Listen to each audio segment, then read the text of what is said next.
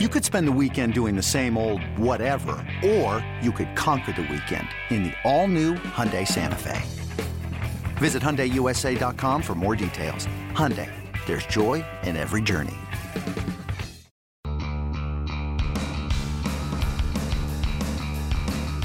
You're listening to MLB.com Extras, brought to you by MLB.tv. It's baseball everywhere. Hi, everybody. Welcome to MLB.com Extras. I'm Matthew Leach talking New York Yankees with MLB.com's Yankees beat reporter Bryan Hoch. Bryan, we generally try to look ahead in this. I think it's more valuable. I think it's more interesting. But sometimes you have something that's definitely worth looking back on. Uh, in this case, I would say that Derek Jeter Day would it would be something that would count as worth looking back on. Is there anything about that that surprised you about how all that that day went down? Um, you know, it was interesting. It, it, it was almost like you're looking back, and obviously there's so much to celebrate with Derek Jeter, and so much that you want to take a look at. But then you look at the schedule and say, wait, there's three weeks still to go. So I, I think even for Derek, it was a bit strange to be in that situation where you do want to sit back, you want to appreciate it, you want to enjoy everything that's going on because uh, look, I mean, this is the last chance to see it. it it's not going to happen again. Uh, but there's still games to play. And even Derek said, I, I thought that that was a really great quote that he ended his speech with, you know, and he said, but we've got a game to play. Um, so I think that, in, in a lot of ways that summed up Derek Jeter. Um, he's always looking forward to the next day. He always wants to get on the field and play. Uh, but I think for the fans and for his former teammates and everybody, the personnel that came out, um, it was just a very cool day to, to celebrate what Derek has meant to the franchise for 20 years now. For you personally, were there any moments that stood out? Any personal kind of favorite cool things that you saw? I, I was not expecting to see Michael Jordan. Uh, it, it, to be in the same room with Michael Jordan was pretty cool. Uh, you know, and you get spoiled. You're you, you see Cal Ripken and Dave Winfield and, and guys like that, and it's oh, you know, they belong at the baseball stadium. But when you see somebody who's kind of out of place, and I know we don't have to talk about Michael's baseball career, I think of Michael as a basketball player, and to to see him. I probably should have thought of that with the Nike connection, and uh, you know, obviously they're they they go way back. But uh, to see Michael Jordan walk on the field and then to be later in that room was pretty cool. Just think about being Michael Jordan for a minute. Hey, yeah, I uh, I sat in Roger Federer's box and then I dropped in and said hi to Derek Jeter. It was a pretty cool week.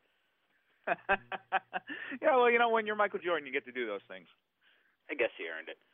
Have you seen anything from Jeter? Did you see anything from Jeter that day that you weren't expecting? I mean, he's he's handled this all. He's obviously handled it differently from Rivera because they're different people. But have you started to see any kind of, for lack of a better term, cracks at all in the sort of stoicness with which he's handled all this?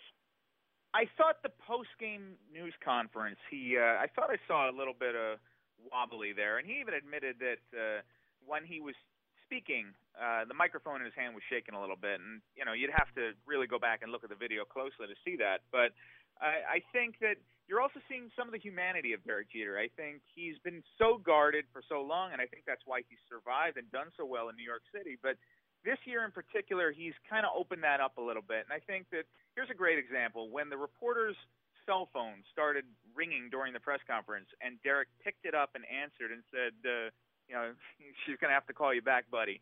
I, I think there's a window into the Derek Jeter that everybody has been saying you'll never see. That's behind closed doors. He's a really funny guy. He's got personality, but he just doesn't want to show it to the press.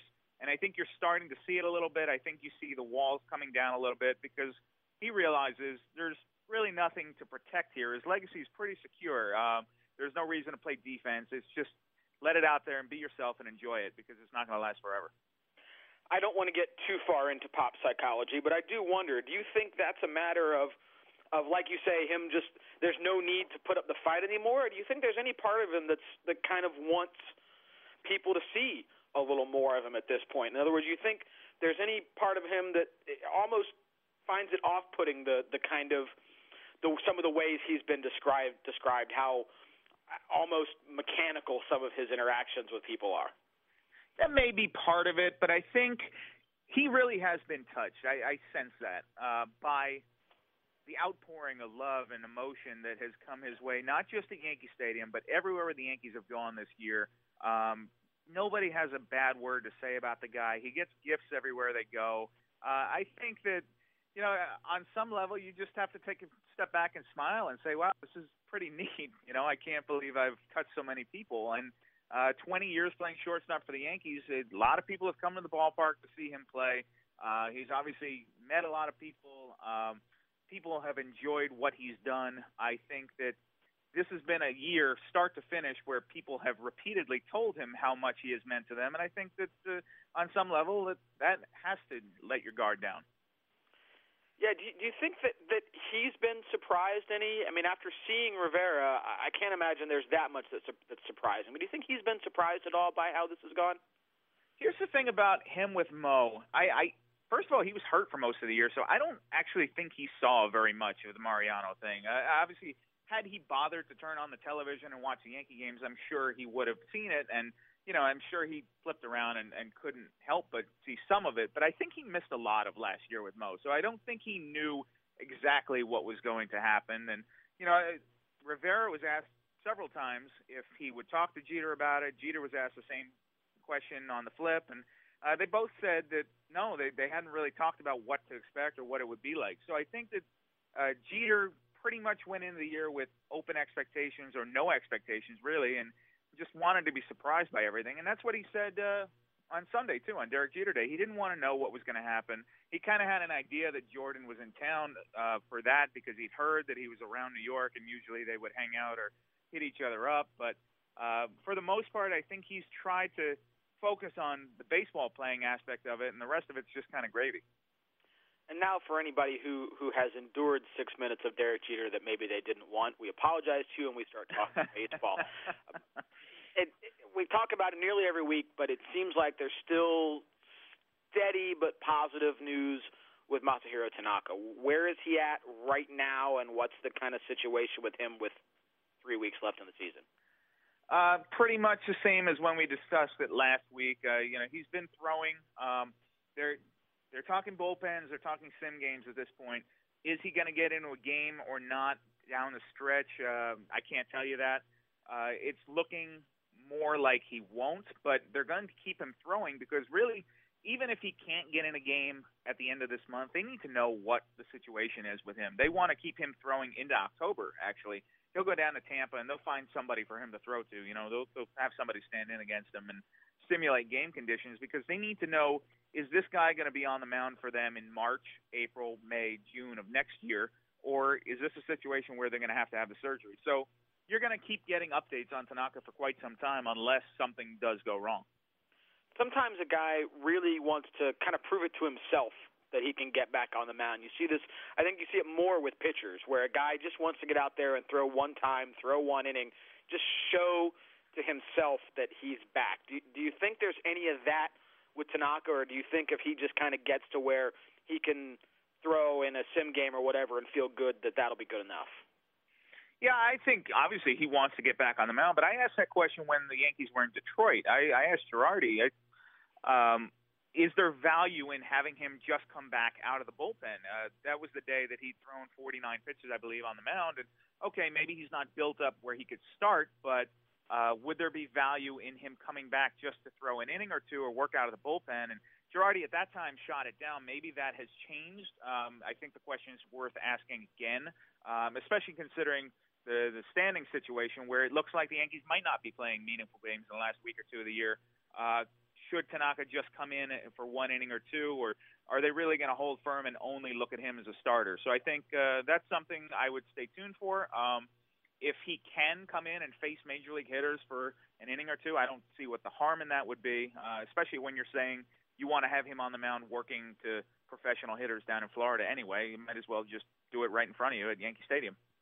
Is there any concern, and I realize to some extent they have to do what they have to do to get a guy healthy who's such a central part of what they're trying to do, but is there any concern for a guy where there, there was already some wonder about – with the adjustment to the U.S. season and to, to pitching every five days, or maybe not every five days, but pitching on a five day rotation sometimes, is there any concern about having him go deep into this winter and maybe with whatever it is, and, and then maybe cutting off or cutting short the winter? Is that a worry, or is it just not something they can afford to worry about because they've got to get this guy healthy and right and see what they've got? Yeah, I think you just have to know what you have. I mean, don't forget he's had plenty of time to rest. Um, you know, they came into this year thinking that they might have to watch his innings closely, and that hasn't been a problem since he hasn't been on the mound since July 8th. So uh, they have time, I guess, is on their side in a way. Um, but you really, you really need to roll the clock forward and know: can you count on this guy to be in your opening day rotation? I think that that's the big question. And if there's any kind of health concern that tells you no, then I think that tells you what needs to happen. But as we've talked about in the past, four different doctors have said the rehab route is the way to go. There's no reason to have the surgery right now. Try this first. So they're in the process of trying it. Um, it hasn't gone perfectly, but it also hasn't been a disaster. And he's healthy. He says he feels no pain. So as long as he doesn't feel pain, you you keep him throwing and you keep trying to do the rehab route. All right. All right. Bryan Hoch, thanks for talking ball here on MLB.com Extras, and thanks everybody for listening. Catch all of the second half action on MLB.tv Premium, the number one live streaming sports service. Watch every out of market game streamed live online or on the go in true HD. MLB.tv Premium includes a free At Bat 14 subscription, allowing you to watch live baseball on over 400 mobile and connected devices. Blackout and other restrictions apply. Visit MLB.tv for details.